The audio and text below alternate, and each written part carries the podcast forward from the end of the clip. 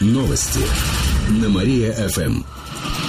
Здравствуйте, в прямом эфире на Мария-ФМ Алина Котрихова в этом выпуске о событиях из жизни города и области. Уличных преступлений в Кирове стало меньше. Накануне в областном управлении МВД подвели итоги работы за прошлый год. Еженедельно со среды по субботу на улицы города выходило до 70 дополнительных нарядов. Почти тысяча дружинников и более сотни сотрудников частных охранных предприятий помогали полиции патрулировать улицы.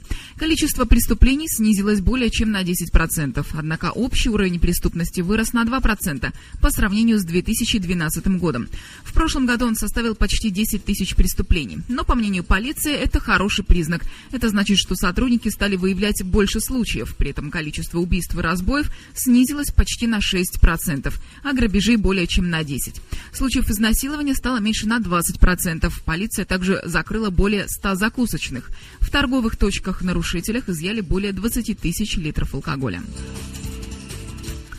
О поборах в школе и детском саду можно сообщить по горячей линии. Она организована Департаментом образования. По номеру 64 66 50 кировчане могут сообщить о незаконном сборе денег с родителей. В том числе принимаются аноним, анонимные жалобы. Горячая линия начала работать еще в октябре. Накануне эту практику решили продолжить. За три месяца поступило более 40 звонков.